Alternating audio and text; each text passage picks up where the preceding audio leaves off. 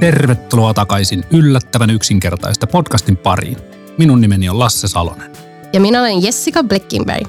Tervetuloa mukaan jälleen kerran. Kuten tiedätte, niin tässä podissa otetaan Lassen kanssa mittaa tekkialan ilmiöistä ja kaivetaan käytännön viisaus esiin pöhinän ja ammattislangin takaa. Luvassa on jälleen haastava aihe, mutta me saadaan tälläkin kertaa varmasti tehtyä asioista yllättävän yksinkertaisia. Ennen kuin mennään eteenpäin, paljastetaan viime jakson pulmapähkinän vastaus. Vastaus on vasen kätesi.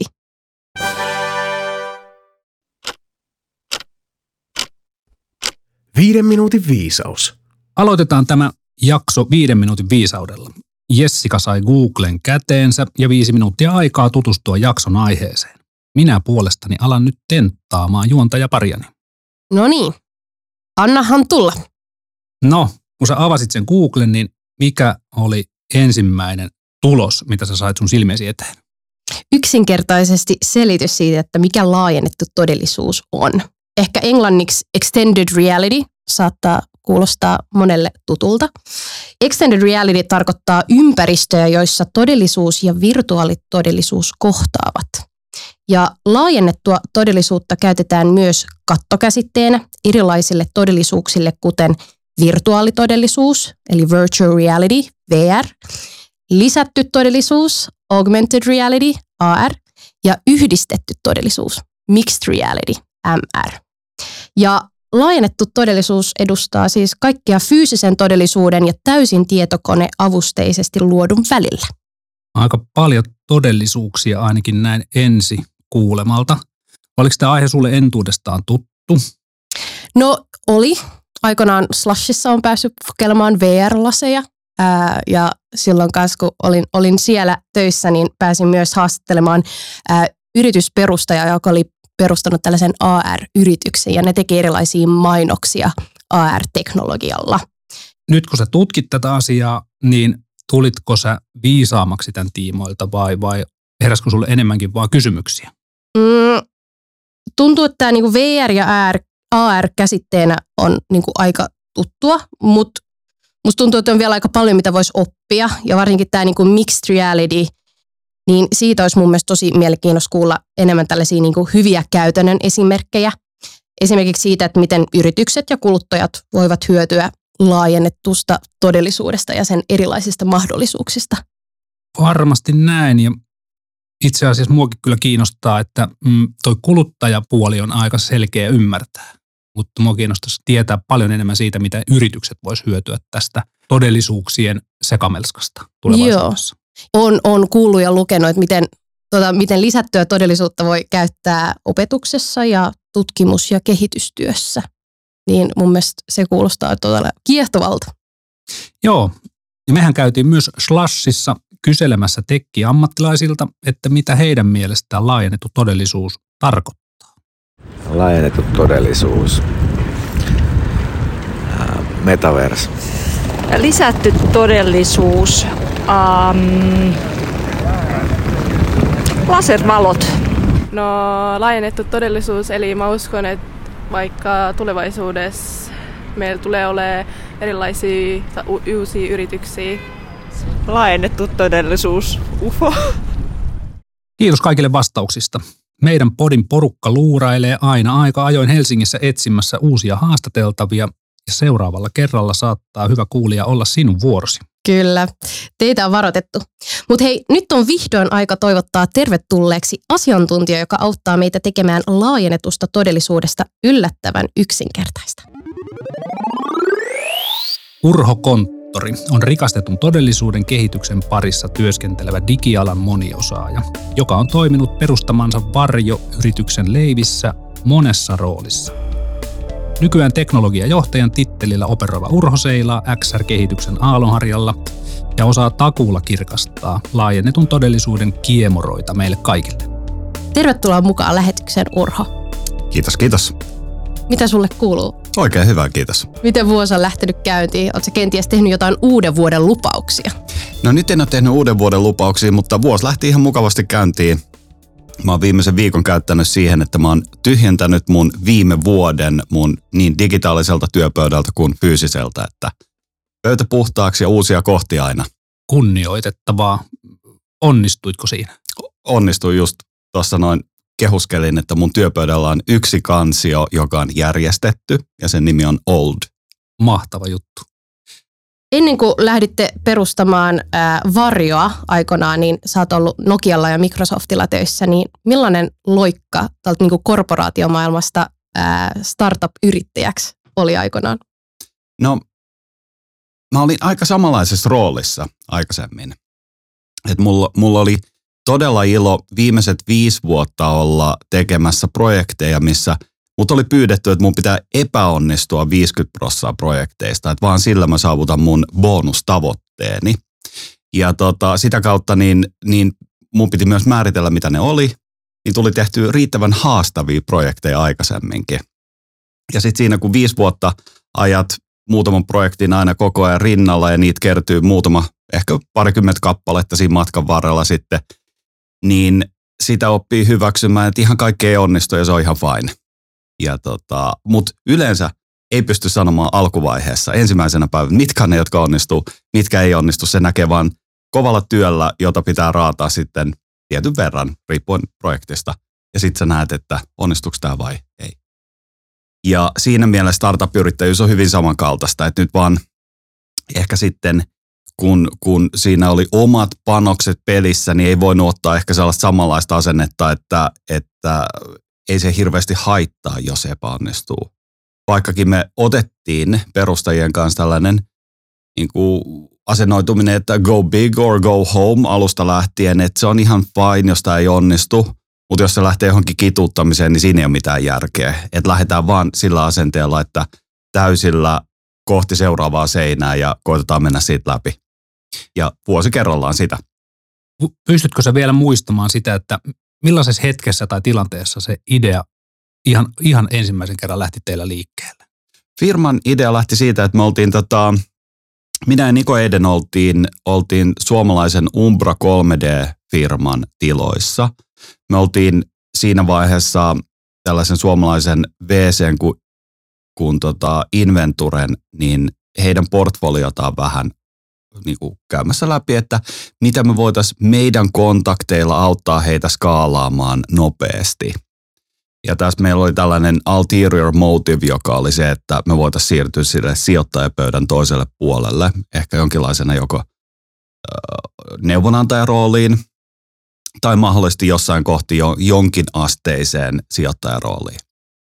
No, täällä tota Umbran tiloissa me meidän idea oli sellainen, että me tunnetaan Microsoftin aika niin kuin hyvää päättävää henkilökuntaa ja ajateltiin, että tota, no vielä rullataan vähän taaksepäin. Umbra, Umbran pääteknologia on ollut tällainen 3D-kirjasto, jolla he on tukeneet melkein kaikki Playkan ja Xboxin niin kuin AAA-pelejä viimeisen kymmenen vuoden aikana, niin että kun heidän kirjastoon käytetään, niin ne kaikki pelit pyörii koko ajan 60 freimiä sekunnissa nopeudella. Et voi taata sen, että se ei tule niin kuin nykimään se peli ja aiheuta huonoa kokemusta. Okei. Okay. No, heillä oli tällainen tota, kiinnostava ajatus kuitenkin päästä myös tänne ARA-puolelle, VR-puolelle. Niillä oli todella makea 3D-setti Googlelta, mikä oli Chicagon kaupungin 3D-malli, joka oli tehty sellaiseen tarkkuuteen, että sä pystyit katsomaan siellä käveleviä ihmisiä ja niiden ulkoiluttavia koiria siellä niin kuin kaduilla koko siitä kaupungista. Se oli ihan massiivinen malli.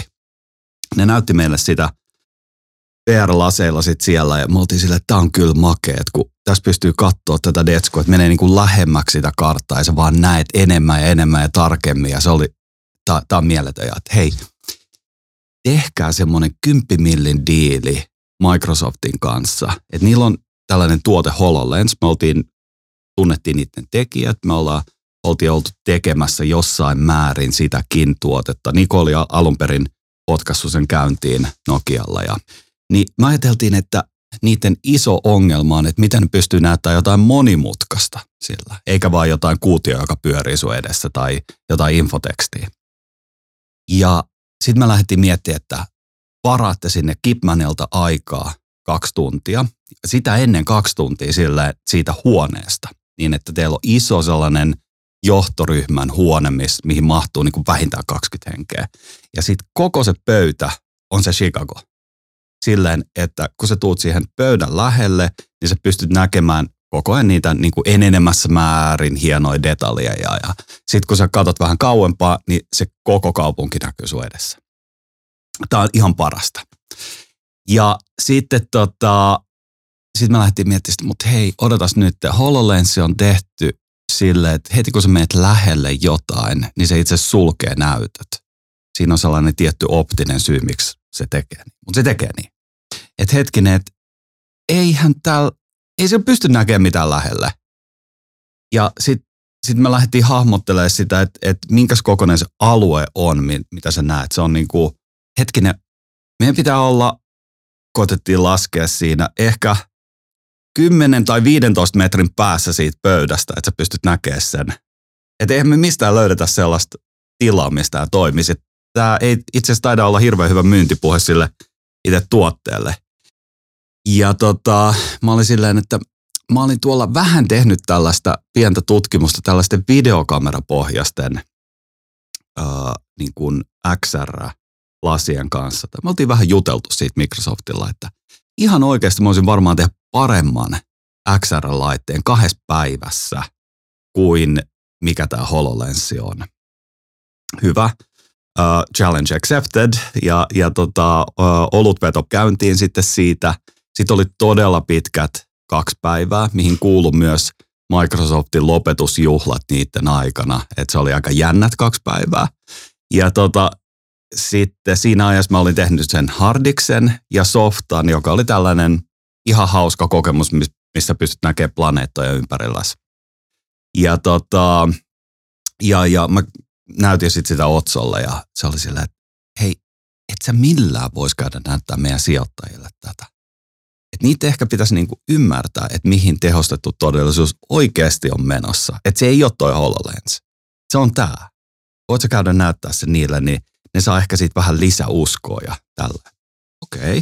Okay. Sitä demoa pikkusen pyyklasin eteenpäin siinä ja, ja tota, pari päivää myöhemmin käytiin näyttämässä just ennen juhannusta niin, niin Nikon kanssa sitten, sitten tota Lifelinein toimistolla. Tämä on nyt toinen VC Suomessa, mikä me tavataan tässä vaiheessa, se oli hirveän jännittävää. Ja, ja tavattiin siellä Timo Ahopelto ensin ja näytettiin sillä demot ja se alkoi olla hyvin vakuuttunut, että te olette nyt jätkät luulemassa, että te olette tulossa tälle puolelle pöytään, mutta te itse asiassa pysytte sillä puolella, että se on vaan parempi juttu. Ja tota, lähtee tenttaamaan meitä, että mitä te tarvitte tällaista startuppia varten, että jos lähdettäisiin nyt tekemään jotain tuotetta ja meillä olisi kidisti eri tuote siinä vaiheessa mielessä ja ei se kyllä ole miltsi liirtoon, mutta ehkä sillä voisi lähteä käyntiin. Tässä vaiheessa Petteri Koponen tulee sisään ja Timo on silleen, että hei, me ollaan just päätetty sijoittaa Miltsi näihin kavereihin ja se lähtee sun pussista. Niko oli just lukenut tota, edellisenä päivänä How to Make Your First Million Outside of Silicon Valley-kirjan, mikä oli aika ironista. Hyvin ajoitettu. Kyllä. Tosi hieno tarina. Joo, mutta sellainen oli tarina. Pahtelut oli vähän pitkä, mutta toi oli se ensimmäinen hetki. Meidän pitäisi tänään jutella laajennetusta todellisuudesta ja kaikista sen alalajeista niin sanotusti. Ja Urho, onnistuisiko sulta sellainen tiivistys tähän alkuun, että jos sulla olisi hissimatka aikaa, vaikka kahdeksan kerrosta, tiivistää meille kaikille, että hyvin yksinkertaisesti, mitä laajennettu todellisuus sun mielestä tarkoittaa? No, laajennettu todellisuus A käyttää meidän ympärillä olevaa todellisuutta hyödyksi. Ja se tuo siihen digitaalisen todellisuuden mukaan. Eli me nähdään tällainen nykyään fyysinen tai analoginen todellisuus ja sitten tehostettu todellisuus XR on sitä, että siihen tuodaan digitaalisia elementtejä. Esimerkiksi me voitaisiin tuoda tänne vaihtoehtoinen sisustus tähän huoneeseen, tutkia sitä. Me voitaisiin tuoda tänne koulutussisältöä esimerkiksi. Täällä voisi olla joku psykologi kouluttamassa meitä parempaan podcast-käyttäytymiseen tai me voitaisiin opetella lentämään lentokoneella tai muuta, mutta kun puhutaan tehostetusta todellisuudesta, niin siihen aina liittyy myös tämä fyysinen ulottuvuus, fyysinen todellisuus. Ja kaikki kokemukset on sitä vahvempia, mitä enemmän sä myös manipuloit ihan sun omilla käsilläsi ja olet läsnä siinä tilassa. Kiitos. Oli aika korkea kerrostalo, mutta se oli silti hyvin kerrottu. Tämä on, Oli hidas hissi. Pitää vähän valittaa. jos mä muistelen mun kohtaamisia virtuaalitodellisuuden kanssa, niin mulle tulee mieleen mun poika, mm, tällä hetkellä 17-vuotias, mutta silloin otetaan nyt tollainen seitsemän vuotta taaksepäin, niin, niin tota, metsästettiin Pokemon Go-hahmoja, mm, lisättyä todellisuutta ja sitten silloin kun hän oli ala-asteella mun mielestä, niin silloin, silloin ihan joululahja hittejä oli nämä VR-lasit. Ni, niitä näkyi lasten päässä aika paljon, paljon silloin kadulla. Mutta sitten tuntui jotenkin, että mun maailmastani nämä, nämä tota, asiat vähän niin kuin katos. Että mä en enää olekaan törmännyt näihin asioihin niin, niin paljon enää. Ja 17-vuotias ei enää pidä niitä VR-lasejakaan. Mm. Uh, että et, et siellä kuluttajapuolelta on niin kosketuspintoja. Ja sitten taas toisaalta tämä yritysten hyötykäyttö mm, kiinnostaa tosi paljon, että miten, miten, minkälaisia esimerkkejä siitä tota, sulla olisi tällä hetkellä. Esimerkiksi miten suomalaiset yritykset hyödyntää laajennettua todellisuutta. Joo, tota, ehkä mä kosketan lyhyesti noita kuluttajia ensin tässä, että tuo aika tyypillinen tällainen hype S-käyrä käyttäytyminen, että siinä vaiheessa kun joku on tosi uutta, hirveän määrä yrityksiä kokeilee päästä sille markkinalle ja siitä tulee tällainen pieni niin kuin ensimmäinen kaaros siitä, siitä s joka lähtee jyrkkään nousuun ja sen jälkeen jyrkkään laskuun. Ja se on teknologiolle todella tyypillinen käyttäytymismalli.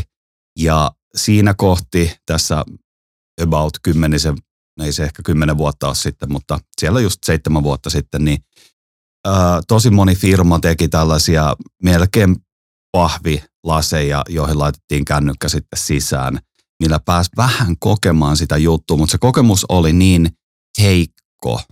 Siinä ei ollut kykyä tehdä siitä mielenkiintoista, interaktiivista, vaan se oli enemmän katsomista johonkin toiseen maailmaan. Ja sen seurauksena niin moni oli hirveän kiinnostunut siitä, mutta sitten se ei antanut oikeastaan mitään, niin sille ei tullut jatkoa. Että tota, kuriositeetti, mutta ei sen enempää.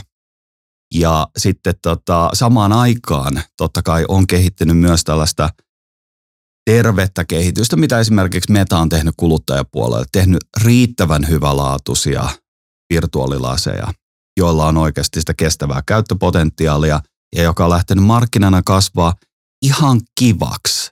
Puhutaan nyt, että he ovat toimittaneet tällaisia hyvälaatuisia virtuaalilaseja, semmoinen 25 miljoonaa laitetta, mikä on sitten jo sovelluskehittäjälle ihan ok markkina.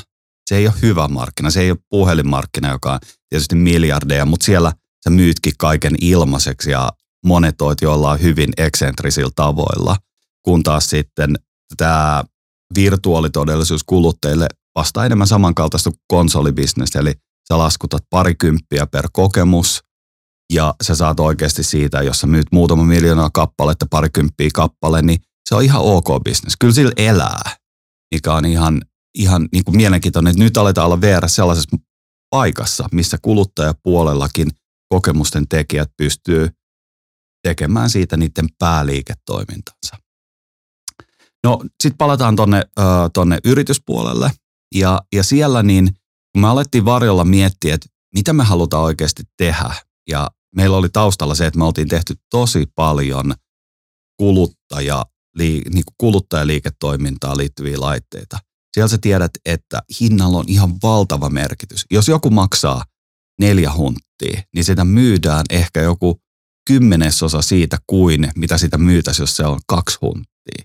Ja jos se on 250, niin sitä myydään puolet siitä, mitä myytäisiin kahta hunttia. Et siellä sillä hinnalla on ihan valtasa merkitys. Ja jos sä lähdet pienenä pelurina sinne, sulla ei ole ikinä sitä, sitä skaalaa, että sä pystyt pääsemään tuollaisiin hintapisteisiin. Tai sitten sun pitää tehdä jotain todella huonolaatusta. Ja me päädyttiin, että ainoa tapa meillä on miettiä, että lähdetään ratkaisemaan sellaisia asioita, jotka antaa niin kuin valtaisasti arvoa niiden käyttäjille. Ja niille ei voi olla sen jälkeen enää mitään väliä, mitä se maksaa, koska se arvo on niin suuri. Ja me päädyttiin, että yksi asia, jos yksi asia pystyy tekemään sen, niin se on se, että me pystytään toistamaan digitaaliset asiat sieltä samalla tarkkuudella, kun sä näkisit ne sun omilla silmilläsi, jos ne olisi totta. Ja jos sä pystyt tähän, niin sen jälkeen sä pystyt tekemään niin kuin todella kiinnostavaa koulutusta esimerkiksi. Sä pystyt auttaa muotoilijoita ja suunnittelijoita näkemään niiden teokset etukäteen ennen kuin niistä on mitään pienintäkään osaa valmistettu. Ja tosi tärkeänä pointtina sä pystyt näyttämään niitä muille. Aika usein suunnittelijoilla on hirveän hyvä tällainen niin kuin sielun silmä, että ne pystyy näkemään, miltä se tulee näyttää. Ja se, se näkemys voi olla aika tarkkakin siitä, mitä se tulee olemaan. Mutta niiden aina pitää kommunikoida toisille sitä visiota. Ja me lähdettiin, että tämä on sellainen asia, että jos me tähän päästään, niin maailma oikeasti muuttuu yrityksillä. Mi- mitkä on ollut meidän ydinkohderyhmiä? Koulutus, simulaatio. Esimerkiksi Suomessa puolustusteollisuudessa käytetään aika paljon jo meidän laitteita kouluttamaan niin lentäjiä kuin muita toimihenkilöitä. Ja, ja se on jännä, että miten tämä matikka menee. Me esimerkiksi tavattiin ihan alkuvaiheessa Boeingin koulutusvetäjä. Sanoin, että tämä on aika mieletöntä, kun me verrataan, että me pystytään tekemään täältä sama juttu, mitä me normaalisti tehdään meidän tällaisessa simulaattorihuoneessa, joka maksaa semmoinen 10-15 miljoonaa, jonka käyttötunti on pari tonnia, kolme tonnia per tunti. Tämä on aika niin kuin selkeät matikkaa, että sä teet jotain, jotain niin kuin, ei nyt ehkä tuhat kertaa halvemmalla, mutta sinne päin. Kyllä kaikki haluaa sen. Ja, ja se, mihin se seuraavaksi johtaa, on, että sit sä alat miettiä, että okei, voitaisiko me kouluttaa enemmän jengiä, koska nyt me ei olla rajoittuneet siihen, että tällaisia koulutuspaikkoja on X kappaletta maailmassa ja, ja jengi joutuu lentää paikan päälle, niin sitten siviilipuolella lähtiin miettimään, että voidaanko me tuoda näitä sinne, missä lentäjät on ja Euroopan lentoturvallisuusjärjestö miettii, että voisiko ne siirtyä tällaiset vuosittaisesta pilottikoulutuksesta niin paljon tiheämpään koulutukseen, mihin esimerkiksi puolustusteollisuus on jo siirtynyt. Ja, ja nyt tämä onkin muuttunut siitä, että säästettiin rahaa siihen, että tehdään asioita tosi paljon paremmin. Se on sellainen asia, joka tarkoittaa, että tässä kohti muuttuu kokonaan se paradigma. Tulee tällainen paradigman muutos ja, ja ne yleensä tuppaa menee niin kuin aaltoina läpi teollisuuksien. Et koulutuksessa ollaan tällaisessa aallossa tällä hetkellä, että se on pyyhkäsemässä kaiken yli. Sitten toinen, mihin me ollaan keskitytty tosi paljon, on tämä teollinen muotoilu, missä sitten autovalmistajat suunnittelee autoja ja, tota, ja, ja pystyy näkemään niin ulkokuoret kuin sisäkuoret etukäteen ja tekee paljon nopeammin valintoja, keskusteluja, dialogia. Ja tosi oleellisena korona-aikana, niin nyt siirtymä on ollut, että voidaanko me tehdä tehokkaammin yhteistyötä meidän eri toimistojen välillä, niin esimerkiksi maan sisällä. Saksassa on tosi hajautettua suunnittelu saksalaisilla autovalmistajilla, kun sitten tota, niiden eri maatoimistojen välillä, mistä tyypillisesti ne lens niin kuin kerran kuukaudessa tapaamaan toisiaan ja juttelee sitten tota, maavarianteista, autoista ja näin. Niin tota, se kaikki on muuttunut, muuttunut enemmän, voisi sanoa tällaiseen Zoom-aikaan, että kun kaikki laittaa virtuaalilasit päälle, ne näkee ne mallit just sellaisena, riippumatta missä ne on, ja tämä mahdollistaa tällaisen myös hybridityöskentelyn niin kotoa käsin kuin toimistosta käsin. Mm, Mutta mitä sitten tämä kuluttajapuoli? Mietin virtuaalimaailmaa, mulla tulee myös heti mieleen just, no mä mainitsin tuossa aikaisemmin, että on aikoinaan kokeillut jotain VR-laseja ja pelannut jotain VR-pelejä ja mä jotenkin kytken sen virtuaalimaailman tosi vahvasti tuohon niinku pelimaailmaan ja ehkä semmoiseen ää, viihdyttelyyn. Mutta mitä muuta siinä niinku kuluttajapuolella on, missä tätä niinku laajennettua todellisuutta voi hyötyä? Onko se vaan tämä pelimaailma, metaversumi? Mitä muuta siinä on? No tehostetussa todellisuus kansi miettiä, että nämä esimerkiksi lasit, mitä me tehdään, niin ne on tapa päästä tähän tehostettuun todellisuuteen, jossa sä näet ympäristössä ja sitten sen digitaalisen sisällön yhtä aikaa. Mutta sitten on toisia tapoja esimerkiksi puhelimen tai tabletin kautta. Ja enenevässä määrin niin alkaa olla mahdollisuuksia esimerkiksi nähdä esineitä Ikean katalogin kaikki tuotteet sun omassa himassa. Ja sä voit mallaa, että täältä se sohva nyt tulee näyttää. Että, että aika makea kokeilla vähän eri värivaihtoehtoja ja nähdä, miten se sopii sun himaan. Ja mun mielestä toi on sellaista niin kuin samaan aikaan tapahtuvaa niin kuin tällaisten lasityyppisten laitteiden, jotka tuo sut niin kuin kokemukselliseen tilaan. Ja ne antaa aika, aika niin kuin kiinnostavan niin kuin ta, tava, tavan normaalikuluttajilla nähdä ja käyttää hyödyksi tehostettua todellisuutta. Me ollaan totuttu puhelimissa siihen, siihen nykyään, että meillä on niin Android-maailmaa ja sitten meillä on Omena-maailmaa ja näin poispäin. Ja sä oot joko tai, tai sä valitsit sun oman leirin. Mm. Ja sulla on sinne ne tietyt apit sitten, jotka tulee sieltä tietyn, tietynlaisen App Storen kautta tai muuta. Onko virtuaalitodellisuus maailmassa sitten jotenkin samanlainen mm, kuvio, että, että on tietynlaisia niin valmistajien leirejä tai vastaavaa, jotka tuottaa sitten softaa, jotka soveltuu taas sen leirin jäsenille, vai onko tässä mitään yhtäläisyyttä? Onko mä ihan hakoteille? No aika pitkälti tällaisessa niin kuin katalogityyppisessä toiminnassa niin käytetään ihan web-standardeja ja ne toimii samalla tavalla kaikille. Niin kuin web nyt yleisesti ottaen on demokratisoinut tiedon ja, ja datan. Sitten jos puhutaan tällaisista esimerkiksi peleistä, niin pelipuolella on tällä hetkellä oikeasti kaksi leiriä. On PC, ympäristössä pyörivät pelit, ja sitten on Androidilla kautta Metan peliympäristössä toimivat pelit.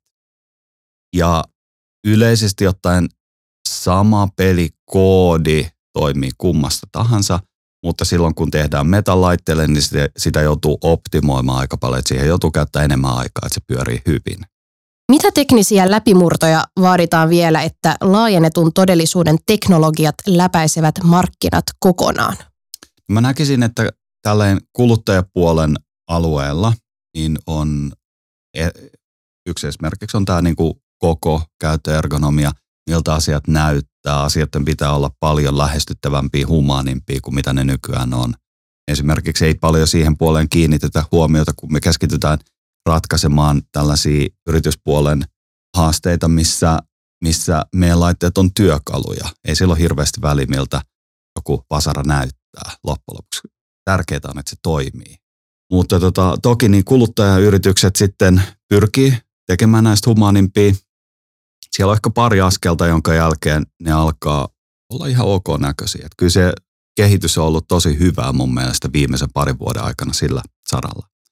Sitten toinen aika oleellinen juttu on, että markkinan koon pitää kasvaa jonkin verran tästä orgaanisesti, jotta sinne saadaan riittävästi kehittäjiä, jotta sinne tulee riittävän kiinnostavia kokemuksia, koska ne on ne kokemukset, jotka oikeasti myy, ei ikinä laitteet.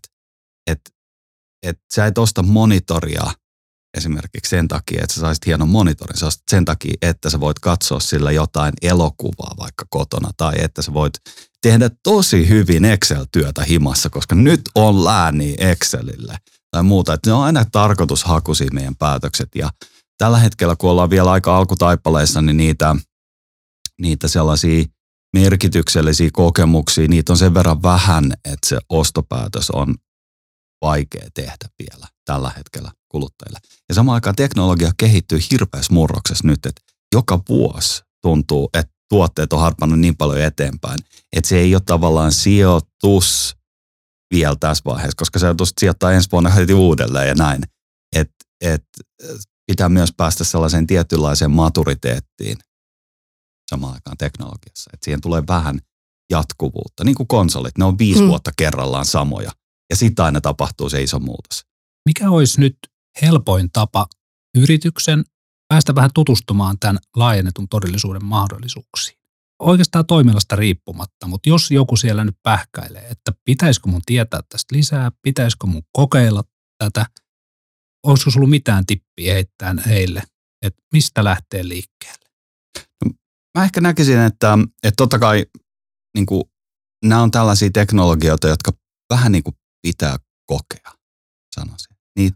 on, on alun perin kun Palmer-laki, joka on ehkä vastuussa tästä viimeisimmästä aallosta VR. Hän siis perusti Oculus-firma, joka sitten myytiin Metalle, johon Facebook dumppaa nyt muutaman miljardin kvartaalissa rahaa ja sitä kautta kiihdyttää tätä murrosta. Niin tota, se alkoi kehittää sitä tällaisella sivustolla, joka nimi oli uh, Meant to be Seen. Se kertoo hirveän hyvin tämä. Sun pitää pystyä käyttämään laitteita, jotta sä ymmärrät niiden merkityksen. Ja tällä hetkellä se järkevin tapa päästä kokeilemaan mun mielestä on hankkia Metan Quest 2 lasit, ottaa sinne ehkä muutama kokemus, joku sellainen, joka on aivan perushauska, antaa sulle niin kuin vapautumisen tunnetta ja tunnetta interaktio, joku ampumapeli tai jotain muuta vastaavaa, totuttaa sut, orientoi sut vähän siihen maailmaan, tai ehkä joku vähän kevyempi kokemus. Ja, ja sitten yrittää löytää jotain kokemusta, joka on lähellä sitä teollisuuden alaa, missä haluaisit käyttää sitä. Ja ehkä niistä syntyy ne signaalit ja pulssit sun päässä, missä kaksi asiaa yhdistyy ja sit sä pääset eteenpäin. Jep. Hienoa kuulla. Mahdollisuus löytyy. Mm, kyllä, ja aika edullisestikin. Sitten vielä ihan vihoviimeinen kysymys. Urho, mikä on sun mielestäsi yllättävän yksinkertainen asia, joka tuntuu olevan monille hirveän monimutkaista? Onpa hyvä kysymys. No, pitäydytään tässä teemassa. Tosi moni niin kuin, ihminen, mikä, mihin mä oon törmännyt matkaparrella teollisuudessa ja, ja muuten, niin tuntuu olevan pelokas hardiksen, siis niin kuin laitteiden valmistamisesta. Että et se on tosi vaikeaa, että se on vaan isoille firmoille. Vaan ne pystyy siihen, että niillähän pitää olla tehtaita ja kaikkea, eikö niin? Ja loppujen lopuksi niin kuin laitteiden ja asioiden tekeminen on tosi suoraviivasta. Tarvit ehkä yhden mekaanikon, sä voit elektroniikan ostaa ulkopuolelta, jos tarvii, sanot, että tällainen tarvisi ja joku suunnittelee sen sulle. Ja sit sä etit sopimusvalmista ja sanot, no tässä speksi, miksi et jo tee. Ja neuvottelet hetken aikaa ja yhtäkkiä sulla on 20 000 kappaletta niitä sun kotiovella. Ja tuntuu, että Euroopassa on kadonnut kokonaan se niin kuin laitteiden ja asioiden valmistamisen kiinnostus ja siihen on syntynyt jonkinlainen pelko, tuntuu siltä jopa. Ja tämä, liittyy myös sijoittajien, että Euroopassa on vähemmän hanakkuutta lähteä sijoittaa laitekeskeisiin firmoihin, vaikka se on loppujen lopuksi usein hallitumpi riski jopa kuin softa. Se sykli vaan valitettavasti nykyään puoli vuotta, koska komponenttipulan takia kaikki pitää tilata ihan järjettömästi etukäteen. Että siinä on tällainen niin kuin swingeri, joka, joka siinä eeppisen parhaana skaalaushetkenä voi jäädä käyttämättä, mutta harva asia on yhdestä hetkestä kiinni, niin äh, Hardiksen tekeminen yllättävän yksinkertaista. Tosi hieno tiivistys. Kiitos Urho, kun olit meidän vieraana. Ja kiitos tosi perusteellisista ja asiantuntevista kommenteista ja, ja siitä, että sivistit meitä tämän aiheen tiimoilta. Kiitos, oli ilo olla mukana. Hei, lämmin kiitos, että kuuntelit yllättävän yksinkertaista podcastin. Iso kiitos myös mun puolesta. Ja ennen kuin lopetellaan, härnätään pieniä harmaita vielä tämänkertaisella pulmapähkinällä. Mikä pysyy paikallaan, vaikka matkustaisi maailman ympäri? Ja has. Vastaus tulee tuttuun tapaan seuraavan jakson alussa. Yllättävän yksinkertaista podcastin tämän kauden jaksoissa aiheina ovat laajennetun todellisuuden lisäksi kvanttitietokoneet, työpaikan diversiteetti ja se, kuinka startupista tehdään yksi sarvi. Aika isoja kysymyksiä. Kyllä. Lupaamme tehdä parhaamme, että saamme tehtyä vaikeistakin aiheista yllättävän yksinkertaista. Minä olen Lasse Salonen. Ja minä olen Jessica Bleckinberg. Ja tämä on Yllättävän yksinkertaista podcast.